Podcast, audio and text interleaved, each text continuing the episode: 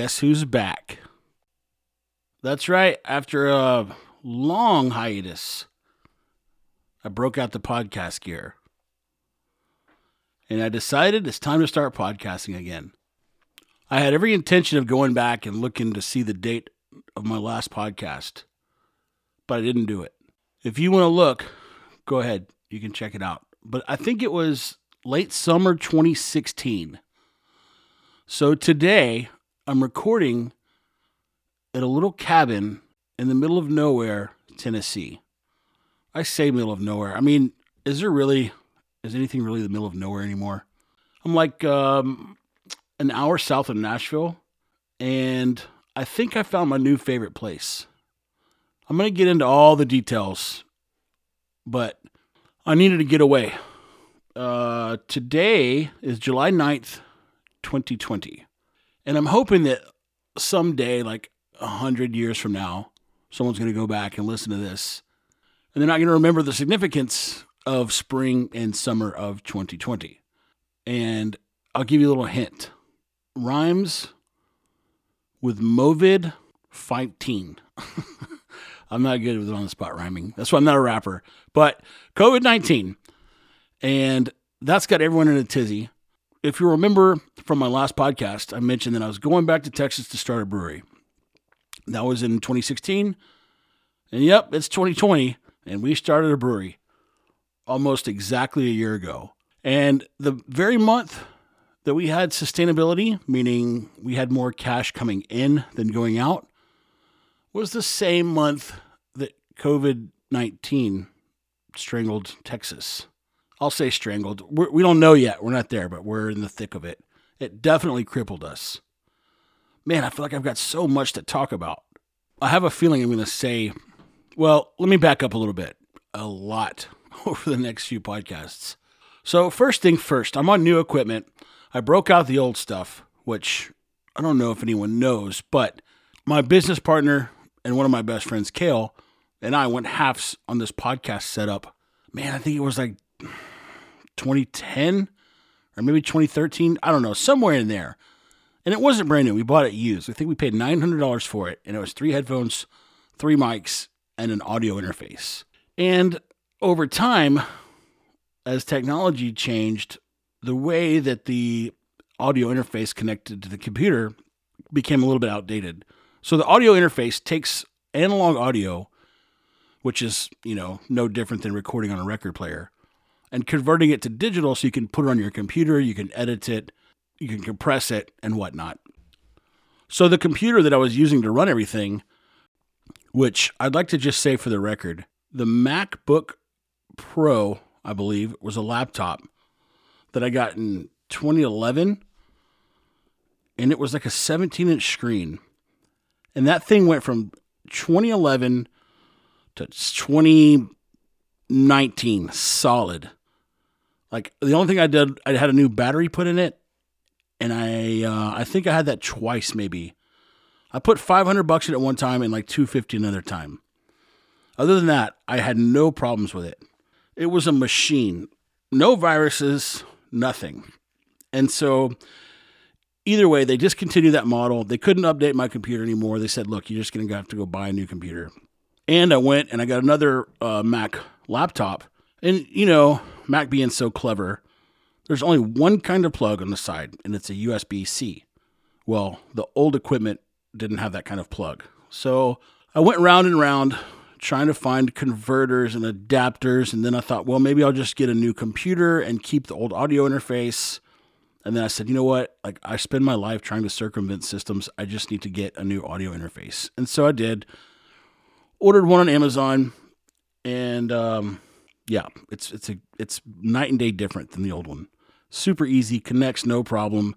The last time we would set up, it would take us like an hour to set everything up, and we would never know how to do it. We would take pictures, make drawings, and still stand around and scratch our heads trying to figure it out. But so we're all good here. This is my first recording with it. I hope the audio is good. I hope I still remember how to edit and all that good stuff. I don't have no idea off the top of my head how to like upload it, but I can figure it out. I've got two weeks here at this cabin, and my main goal was to unplug from all the stress of the COVID and mask and protesting and riots and looting and police brutality. And I mean, you just, if you're listening to this 100 years from now, you just need to go back and just check the news from like early 2020. It's been nonstop. We've got a reality show for our president. And guess what? The country is a current reality show. I'm not going to go with the president right now. I'm going to talk a little bit about what the future of this podcast is going to look like. You know, originally it was set up to give a, a, a, glimpse of my life in Nicaragua. And, you know, it was like living in paradise. But I've done a lot since then and now. And I think that like paradise can be wherever you are or wherever you go or whatever you do. And so I'm just going to keep it life in paradise and I'm going to talk about some political stuff, some unpopular opinions, some popular opinions. I'm going to talk about some some beer industry stuff since we now own and operate NuecesBrewingCompany.com in Corpus Christi, Texas. I'm going to talk about dogs, dog training, just everything that I think about. You see, I don't I'm not married, so I don't have kids. I don't have things that people have to worry about. So it allows me a bunch of free time to do my own thinking. I'm not worried about picking up kids from soccer practice or cooking spaghettios or all that stuff. I do want kids one day, but I don't have them yet. And no, dogs are not babies. Fur babies is the worst word ever. And don't worry, I'm going to touch on that. Fur babies. I'm going to I'm going to talk about not today, but I will broach the subject of people who want children so bad that they treat their dogs like babies. And quite frankly, it's kind of ridiculous. Dogs want to be treated like dogs, and that doesn't mean bad. It just means that you understand how dogs think and you treat them the way that they want to be treated. It's the platinum rule. My dad told me one time the golden rule is to treat others how you want to be treated. The platinum rule is to figure out how others want to be treated and treat them that way. That's why dogs are not fur babies. They don't have thumbs. We can buy them and sell them. They're property. We can still love them, but they're not babies. We don't need to be putting them in strollers. But as usual, I digress. I don't even remember where where I strayed off. Oh yeah, I have lots of thoughts because I don't have babies, but I do have dogs. But they're not babies. And currently, I still have Bentley and Bronco. So if you listened to the last podcast or the last series of podcasts from Nicaragua, you knew I had Bentley and Bronco. I also have a three year old Belgian Malinois named Gypsy. And Gypsy has been a super fun dog. Tons of energy, tons of drive, loves to play. And I compete in a sport called Mondio Ring. One word M O N D I O R I N G. And basically, it's a sport that um, that test the dog's working ability. So originally the dogs were bred for protection work, police work, that sort of thing. And then um, civilians got their hands on them, started training them, and then they thought it would be fun to compete in their working environment. Super popular in Europe, especially Belgium, all the way up France to the Netherlands. And every country kind of has their own sport, and it's based on the breed of dog. So Germany has theirs, Belgium has theirs, France has theirs, the Netherlands has theirs, and Mondioring is like a mixture of all of them. So I'll talk about that more in the future. It's just part of um, part of the update on what's going on in my life. A couple things I want to touch on before I go through the timeline. Um, I'm assuming most of the people listening to this know me pretty well, so they're going to know what I'm about to talk about. But between the time I did the last podcast and now, uh, both my parents have passed away. So that was 2018 was a rough year. Uh, my dad passed away in 2017 in February, and my mom passed away in July of 2018. So coming up on the two year mark, um, it was it was rather unexpected on both accounts actually. Um, yeah, I'm not going to go into all the details, but uh, both passings were very unexpected, and um, it was a rough. 2018 was a really rough year, but I got through it, but not without the help of uh, family, friends, and faith. I don't know. I don't know how people can get through things without those three. But I'm thankful that I have all three uh, great friends, solid faith, and great family. So if you fall in those categories, thank you. So what I did was kind of compile a timeline of of everything that happened in my life after I sold my construction business in 2013. So for those of you who don't know, I was involved in construction after I got out of college. Uh, built homes for a couple home building companies. Went out on my own. Built homes for a while. Started a concrete business.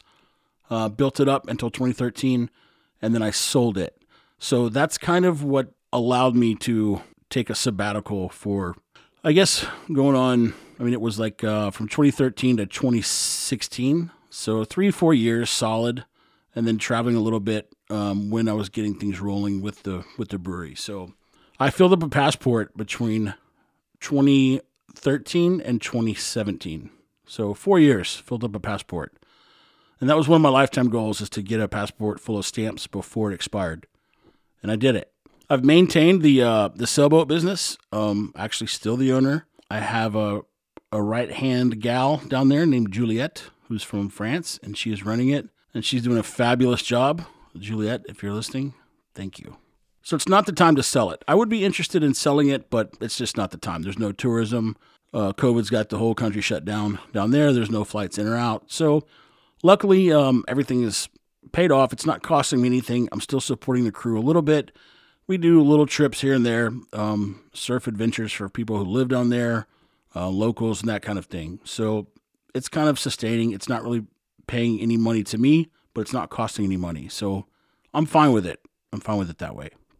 Okay, I'm going to get to the timeline stuff now. And basically, I just, I'm recording this, you know, not just for, to entertain people. Hopefully, I'll do that too. But for friends or family that could go back, you know, 20, 30 years from now and, and listen to this and have something to remember me by or, you know, something they can share with people. Yeah, I just think I think it's valuable to share your experiences. And, you know, everyone everyone has a story. I'm gonna try to get some cool guests on. I mean, cool to the best of my ability.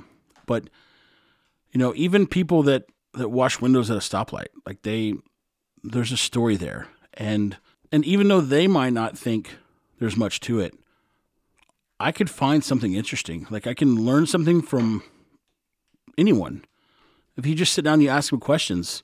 And so that's what um, that's what my reasoning is for for doing this podcast to to to get things off my chest and to share my my experiences. You know, sometimes it sounds a little bit like complaining. I don't know. I mean, a lot of times opinions uh, get taken as complaints. And it's not necessarily the case. Like you think about Jerry Seinfeld and he just he just observes things as he's going through life and then he talks about them. And a lot of times it's like it's little knickknack stuff that yeah, bothers you a little bit, but in the grand scheme of things it doesn't doesn't raise your blood pressure, you know? And I went back and listened to some podcasts from when I lived in Nicaragua and I'm like, man, it kind of sounds like I was just complaining about everything all the time. And I really wasn't. I mean, I chose to live there and I chose to leave. And so, like, I didn't really have much to complain about. I could have left at any time. But it's just it's the little things that I notice and I, I pick at them. And that's just my personality. And it doesn't mean I'm unhappy. It doesn't mean I'm ungrateful. It just means that I notice things and I, and I point them out. So if I do sound like I'm, I'm nitpicking or griping or complaining, tell me, but I probably won't change anything. So going back to the the timeline thing, I just want to throw it out there just so like I don't know, stories can be kept in sequence because I'm going to I'm going to go back and I'm going to tell stories just randomly, you know, on different podcasts from from uh, my trips and journeys and experiences and I kept some rough bullet points from my travels and it's enough to spark my memory and um, get me to tell some stories. So I'll randomly, you know, throughout the course of this deal, I hope to tell stories of my travels. And um, in order to to fit things all together, this episode will will have like the timeline. So it'll also give people an insight into what I've done since since the last podcast. I hope that when this podcast gets published, everyone gets a notification and they can jump back on track. In the meantime, my cousins Harry and Jordan have started their own podcast It's called the Eskimo Bros 69. I mean, it's just it's just them off the cuff recording their thoughts, which man, I applaud. I think everyone should do a podcast if they can. Um yeah, but they want to fight Wojtek, which is a five foot nine Polish guy that's like trained in MMA, and they think they'll beat him. And they also think we didn't land on the moon. So you can listen to their podcast, but use caution. They're vulgar. They don't respect women. They're kind of racist. Listen to it at your own risk. That's all I gotta say. I'm on there. I, I'm on there a couple times. They had me as a guest episode call-in person. They refer to me as Hornball. I don't know why, but um, yeah, I don't know. They call me Hornball. I'm not sure why. Okay, so in December of 2013, I sold Texas Foundations and Paving to one of my buddies, whose name is also Brandon. And we met at uh, David Weekley Homes. We built homes together. I went off, started my own deal. And uh, fast forward four or five years, I was ready to get out. He was ready to start his own deal. So we made a deal and he bought Texas Foundations. That was on, um, I think, December 12th, somewhere in there, between the 10th and 13th of 2013. I remember because I went straight to my uncle's deer lease, like the day after we closed, and I bought uh, steaks for the entire camp, like Kobe ribeyes. And um, yeah, I don't even know if they knew I was celebrating, but they got a celebratory steak. So the first trip after that, and I knew that I wanted to do some traveling. I knew that my plans were to eventually I was going to end up in Nicaragua. The business had already been going, it didn't need me there. So um, I knew that I wanted to travel around a while and then end up in, uh, in Nicaragua. So the first trip was to Guatemala. That was with uh, my mom, my Aunt Debbie, which was my mom's sister, her daughter, Paige, my cousin, and family friends um, Lynn and Hans. And Hans is German. He and Lynn lived in Germany for a while. Uh, Lynn went to high school with my mom. Actually, they were childhood friends, and Aunt Debbie also knew her. So they've been around. Um, they love to travel. Anytime we would go anywhere, they would come with us. And um, yeah, so they're always fun to travel with. You know, sometimes you travel with people and they've never they've never traveled, but um, it's easy when you go with people who have who've been around the block. And that was a fun trip. We uh, we flew into Guatemala City. Uh, so let me back up. See, I told you there's one. Uh, I'm just going to give like a brief overview of each of these trips, and then the the in depth stories I'll hit just anytime randomly down the road in the future. So we flew. This was in uh, January of 2014. We flew into Guatemala City, and I had been there once before, so this was my second second time to Guatemala.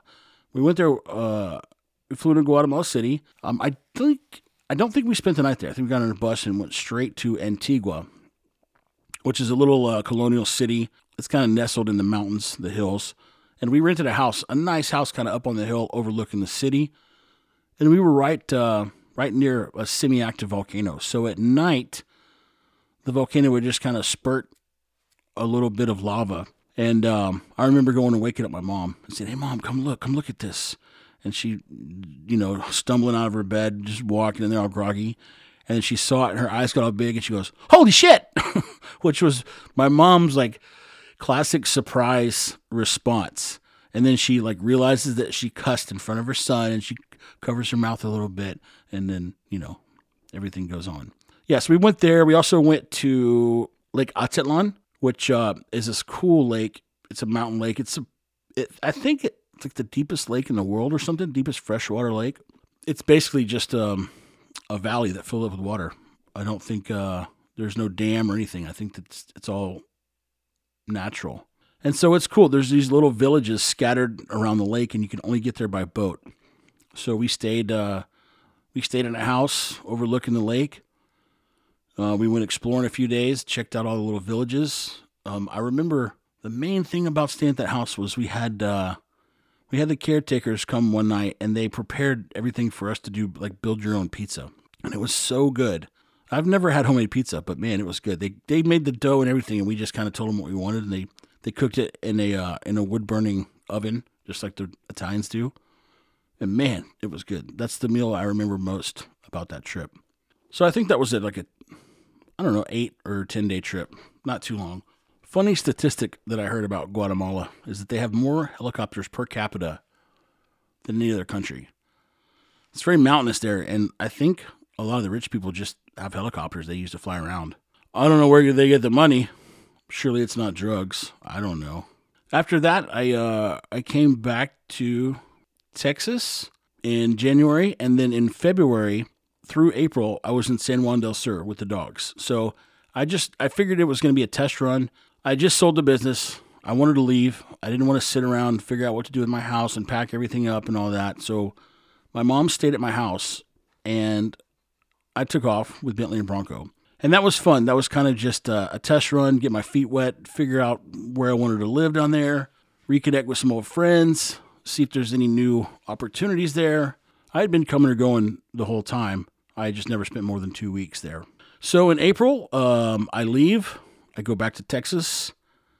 Uh, and then May, May through June. So my buddy Steven moved up to Alaska.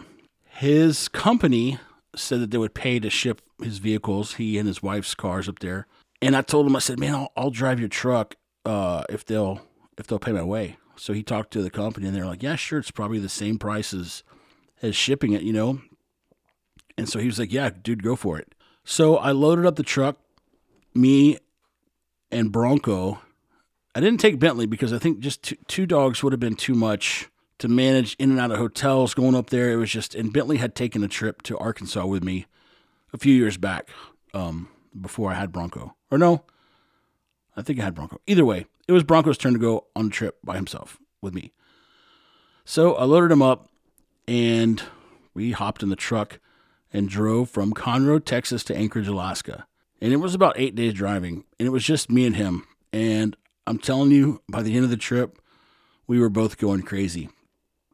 I mean, he was such a good dog. He just slept in the back seat, you know, 10 to 14 hours a day, every day for eight days straight. And there's not a lot of dogs that can do that, especially like, I don't know, he was like a five or six year old, you know, half lab, half golden retriever. So the dogs have tons of energy, but he was just a good, good dog. A few stories from that trip. I will uh, delve into them later. So, uh, that was really cool. I don't think I would ever do it again unless I have someone going with me because, like I said, you just uh, you end up kind of going crazy a little bit. So I flew home, me and Bronco, uh, on Alaska Airlines, where you can fly dogs anywhere for a hundred bucks. Big shout out to Alaska Airlines. We flew back home, and then um, in May I took off. Uh, my plans were to do like a three month trip in Europe, and so I started in Spain. I flew to Madrid, and about two weeks of the trip, I had uh, a little bit of a health scare. So, without going into all the details, I came back. But uh, the two weeks that I spent in Spain were pretty fun. I, uh, I I got to go to a bunch of little cities that people don't normally go to. I did Airbnbs. I went to a festival where everyone is just it's like a big wine smashing party, and then at the end of the the smashing, everyone has like a big grape fight, and you're covered in grape juice and people are running around with wine and uh, water guns and shooting everyone. It's like to celebrate the end of the um, harvest season, and they uh, they use whatever's left from like the last year's wine or something. Maybe it's the the stuff that didn't make the cut. So so that was cool. So I was there for two weeks. I came back and I spent August through December in Conroe, packing up my house, getting organized. Uh, I rebuilt the deck. I just just um, I moved everything from my house into my shop so I could rent the house out and and move to uh, move to Nicaragua full time and have the house rented. So that's what I did. Um, in January, I went to Malaysia to see Kale, who you heard on one of the previous podcasts, and he's now my business partner. And Melanie, he's married to my cousin. So they were living in Malaysia. This is January of 2015. Went to Malaysia uh, spent some time with them. Uh, the three of us spent some time in Thailand, and then I went to Cambodia for a week by myself. So I think I was there for three and a half, four weeks, something like that, and um, got some cool stories from that trip too. Uh, I think the main thing that Kale and I did was just eat everything that people put in front of us. I get asked like where where around the world has been my favorite place to eat, and Malaysia is my answer because it's like uh, it's a mixture of like Indian, Thai, Chinese. Like it's all it's all there. Like they have really good curries, they have good soups. It's it's really good. And um, yeah, Thailand and Cambodia were awesome too. In Cambodia, I did Angkor Wat, and then I went to um, all like the uh, the killing fields where Pol Pot held all the prisoners and saw saw everything there. So that was a very very fun trip. I didn't know who Pol Pot was. I didn't know what he put the people of Cambodia through. It was enlightening. I mean, I never learned that in any school. And he killed close to the same amount of people that Hitler did. But he gets the, um, you know, the guy lived. He lived through it and died of like old age or something. It's crazy. Came back from that trip and in April of 2018 moved to San Juan del Sur full time. Me and the dogs. That's when I started the podcast. So that's kind of getting you caught up from when the business sold to when the first podcast started, Life in Paradise. Um, while I lived in Nicaragua, I went on a few trips too. So one of those trips was I went to uh, Belize with my buddy Wojtek, and that also is talked about on one of the previous Life in Paradise podcasts. I went to Mexico with a bunch of friends from San Juan del Sur. That's also talked about. I think the main takeaway from that trip was how good the tacos were. And then in August of 2016, I moved back to Texas. So that's kind of where the last series of podcasts ended. At that time, in August of 2016, I decided that we were going to go forward with the brewery, Kale and I. Um, I needed to get to Corpus to get things rolling. But I also wanted to get some experience at a brewery to put on my resume. So I just emailed a bunch of random breweries of places where I wanted to be. I thought, like, where do I want to be? I'm going to go there and find a brewery that I can work, you know, just say, hey, look, I'll work for free. I just want to come make sure I know what I'm getting myself into. And so I flew to Alaska. I found a little brewery there called 49th State.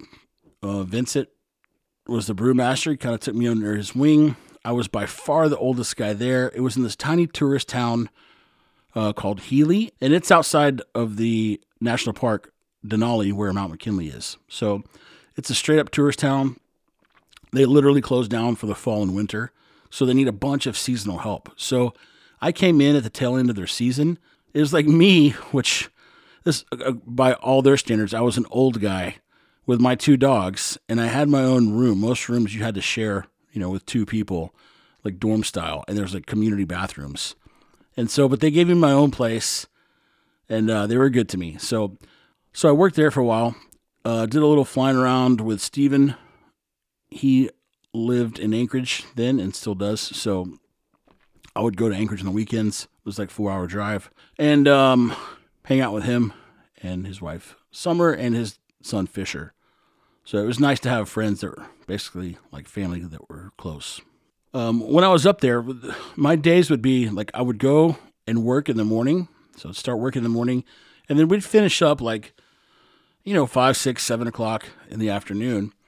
But it was still, you know, it was light outside. So I'd still have until 10 or 11 o'clock of daylight. So I'd run back to my room, grab the dogs, grab my backpack, and head out for a walk to the woods, just go walking. And I would find some trees and I would stop, set up my hammock, hang out with the dogs, listen to podcasts, listen to music, smoke some cigars. And um, funny thing, I had I had cell phone service there, so I get a text from my buddy Doug, and um, he was I, th- I think it said, "I dare you to meet me in Vietnam in two weeks," and I said, "As long as my," because I'd already planned on going home, so this was like a week before I'd planned on going back to Conroe, and then moving to Corpus, and then getting things going there. So I said, as long as my mom can watch my dogs, I'm in. So I called my mom the next day. She's like, "Oh yeah, for sure, of course, of course, I'll watch them." So I think I ended up flying. I flew from Anchorage to Conroe, and then three or four days later, turned around and flew to Vietnam to meet my buddy Doug. So he, I think he spent three months in Southeast Asia, but I was like, man, I can do like four weeks. So that's what I did. I flew home, dumped the dogs off, and flew to Hanoi and we basically worked our way from North Vietnam all the way down to South Vietnam. It was an awesome trip. There's not a lot of people that I enjoy traveling with, like close quarters, you know. At first, I was like, I don't really want to share rooms. Like, let's get our own room. And he was like, No, man, let's save some money. And so we, for the most part, we shared rooms. Every now and then, when we'd stumble across like a really cheap place, we would um, we would get our own rooms. But it wasn't bad. You know, we had we had a great time. Tons of stories uh, from that trip. Uh, I'll I'll I'll work those in here and there, but um, yeah, that was the Vietnam trip. And when I got back, um, I knew it was time to go to Corpus. So my house was still being rented. I loaded up everything that I could fit in my truck, took the dogs, went down, and I stayed with Melanie and Kale for a while until I found a house. So I found a little rent house.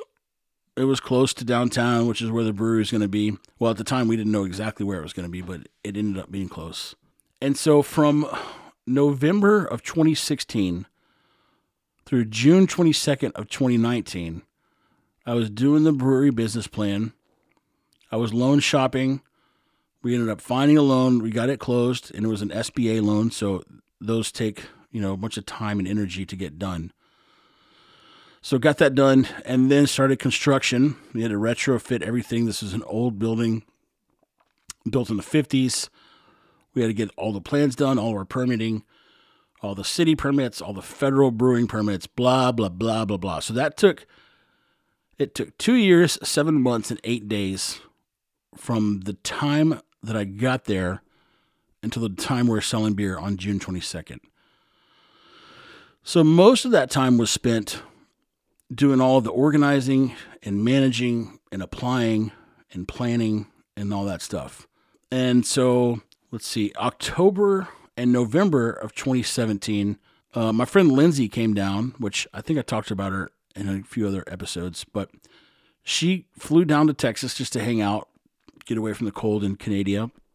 And so I remember sitting there. I, I will never forget this exact moment. We're sitting on the couch, and she's like playing on her phone, and she looks up at me. And he's like, "I want to get an RV," and I was like, "Uh oh."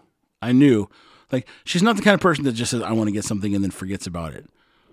I was like, "Oh yeah, you're gonna get you an RV, huh?" She's like, "Yeah, I'm gonna get an RV." I was like, I was thinking, okay, like she's gonna fly back to Canada, buy an RV, but like she's like, no, here's one right here. It's in San Antonio. Let's go look at it. I was like, okay. So I think she spent a couple more days looking around online at them, you know, figuring out what she wanted. And and it is natural for me, and it is for her too. Like you think you want something, and you're like, I'm just gonna get to something little. It's gonna be simple. It's gonna be easy. And then as time goes, this object gets bigger and more expensive and more fancy and more expensive and bigger. I remember like the perfect example. I wanted a boat. Like I had the boat in Nicaragua, the sailboat, but I wanted a boat in Conroe. I live 10 minutes from the lake. Why do I not have a boat? So I was like, well, Sea-Doo and these these companies who make jet skis also make these tiny little boats that have jet ski engines. And I was like, you know what? It's not like I'm going to be taking out a lot of people it'd be nice just to have a little boat. I can throw the dogs in it, cruise around the lake. I can manage it by myself. It doesn't take a whole crew. And then so that's what I started out. And by the time the boat buying day got here, it was like this cigarette boat, like this big loud engine, super fast. And I was like, man, always, I always do that. And then, but I don't always regret it, but it's just how things go. So anyway, so we go to San Antonio. We look at the RV. It's like a great price she tries to haggle with him a little bit. Um, they wouldn't do much. They finally we struck a deal. We went back, we picked it up, and she's like, "Let's go to Maine." So we loaded up me, Bentley Bronco, and Gypsy, who was seven months old at the time. And I, I don't know why she felt compelled to allow to take three dogs into her brand new to her RV, but she did, and it was super sweet of her. And it was one of the most fun trips I've done. I never thought I'd be the kind of guy that enjoyed riding around in a motorhome. They're pretty easy to drive. You have this gigantic panoramic windshield in front of you. I mean, you're sitting in like a La-Z-Boy. You have full access to snacks and bathrooms. You're totally self sufficient. And so it was really cool. I mean, we would drive during the day, you know, seven, eight hours, find a cool spot, stay there for the night, and do it again the next day. It was really cool. We went and saw our friend Jamie up in Maine, and then uh, went, you know, we went one route there, took a separate route back, saw the eastern half of the U.S., and um, yeah, I could I could be a motorhome guy one day. So that ended uh, in November 17. So we're still, you know, I'm still pushing paper for the brewery. It doesn't really require me to be there every single day. I'm just moving paper, permits, that kind of thing. Um, oh yeah, another thing that happened was uh, there was a huge storm in Nicaragua. It almost washed the boat into an oblivion. Uh, did end up washing it up on the beach, but luckily we had the most amazing crew ever. So we recovered the boat, uh, took it to Costa Rica, do all the repairs, brought it back, put it back in commission. So that happened uh, about the same time that we were doing the trip to Maine and back. So I was either on the phone with brewery stuff, on the phone with Nicaragua, or driving the RV for like three weeks. And it was awesome. Like I, I had a had a blast. So then we get back early November, and um, my friend Diana, who had been in Corpus uh, working with Kale, she's from Romania, and I told her one time I was like, "Hey, if you ever go back to Romania, let me know. I want to go. I want to go." So she's like, "Hey, I'm going back to Romania, um, in November." So I was like, "All right, I'm there." And I looked at flights, and it was way cheaper to fly into Budapest, Hungary, which is next door neighbor. So I flew into Budapest, spent a couple days there, hopped on a train, took a train to Cluj, which is in Romania. And uh, Diana was an awesome hostess. She took me around, showed me everything. Um, yeah, it's cool to go places with people who are from there. You know, I much prefer that, especially foreign countries. I, I much prefer that as opposed to like just being a tourist because you get to do all the fun stuff. So she took me to like this little village where her aunt and uncle live and they make their own wine, they make their own hard liquor, they process all their own meat, they grow their own fruits, own vegetables. Like I was like, man, like that's the way. Like we're doing it wrong. These people are they're just living their life, man. Like they they process their they like two pigs for each family and it lasts them all year. They show me how that they like preserve the meat and salt and um yeah, it's just like a little team. They all come together during the slaughter time and they all help and they do one family's pigs and then the next weekend they do another family's pigs. And they they use every single piece of the pig. So we we spent a weekend, you know, we killed and processed two hogs in one day actually. Um, it was one family and it was you know they they're responsible for raising their own pigs uh, throughout the summertime and then and then they come in the fall and they kill them and then that lasts them pretty much all year. And it was just um, it was super cool to see that family in the village come together. And they have a little house that they call the summer kitchen which is like a it's a kitchen where they all do all the processing. And they have this I mean, wood fired stove and they're like frying cracklings while we're processing these pigs from the pig you know it's like they cut the lard off and they're making food and we're eating it it's just it was super cool and they made like stuffed sausage and boudin and everything you can think of that comes from a pig they did it. I think the only things they threw away was like the bladder and the spleen. And um, yeah, I don't think many people have had that opportunity. So I'm super super grateful for that. It's one of the most memorable experiences that I've had. I have a few stories from that trip, and uh, they may or may not get shared on this podcast. So that was like the travel schedule. So that you know fills in um, the gaps between the last podcast you heard and this one. And I kept saying, I need to do a podcast. I need to start. I need to do it. I need to do it. I need to do it. And then um, it finally just all came to a head. I was like, okay, I'm doing it. So besides um, brewery, such a hard word to say, brewery related things, I spent a lot of time training Gypsy for the sport that we compete in called Mondioring. And that, that's really about it. I mean, uh, a little bit of hunting here and there, um, training my dog, I've helped a few other people with their dogs dealing with problems and whatnot. And then um, from August 2018 to June of 2019 was the brewery construction. So, um, and then June 2019 to July 2020 has been operating the brewery. Um, we kind of shifted midstream. We had never really planned on doing our own food until later in the future. Uh, we were just going to have food trucks, but you know, things change and uh, we needed to generate more money. So we started doing barbecue. So now we have Nueces Brewing and Barbecuing. And um, we took my uh, long love for barbecue and um, my and my knowledge that I've gained over the last 30 years of cooking barbecue, combined with uh, one of our employees named Joey, who has worked at a couple barbecue restaurants. So he knows the uh, ins and outs of the restaurant side, which, you know, not um, not ever working in a barbecue restaurant, you don't realize all the things that you have to account for. Uh, it's easy to make one or two briskets and just serve them for your friends and family, but to cook six or seven of them and to keep them hot all day and to keep them fresh, that's a little bit of a trick. So um, luckily, Joey was there, and uh, he was a big contributor to that. And uh, so yeah, so here we are. It's um, July 9th, 2020. We weren't even able to celebrate our one year anniversary properly because um, of this virus. You know, they um, think that being around people will spread it too quickly. And I've got so many thoughts on this, but I'm not going to go into them right now. It's about 9:40. So what I'm about to do right now is go get in the hammock and listen to some other podcasts. But I wanted to get everyone caught up on the gap that uh, that I left. And I think I don't know, like it just wasn't it wasn't the time of my life to do podcast then, and I think it is now. And so I think doing it this way will allow me to go back and inject stories. and it won't be so vague. It'll make more sense this way. I don't know. What what do I know? I mean, we're all just like stumbling through life trying to figure it out. I feel like that's kind of cliche. I just think if I could take what I know now and go back to being 16, that would be like the funnest thing ever. Kale and I frequently talk about like, you know, if you're if you're working on something or you're fixing something and you're you know, you're using leverage a certain way, you understand how physics work and you know that not to do this because that might happen. I look like we'll be doing something and, and I'll say to him or he'll say to me like that, wouldn't have gone well if you were 16.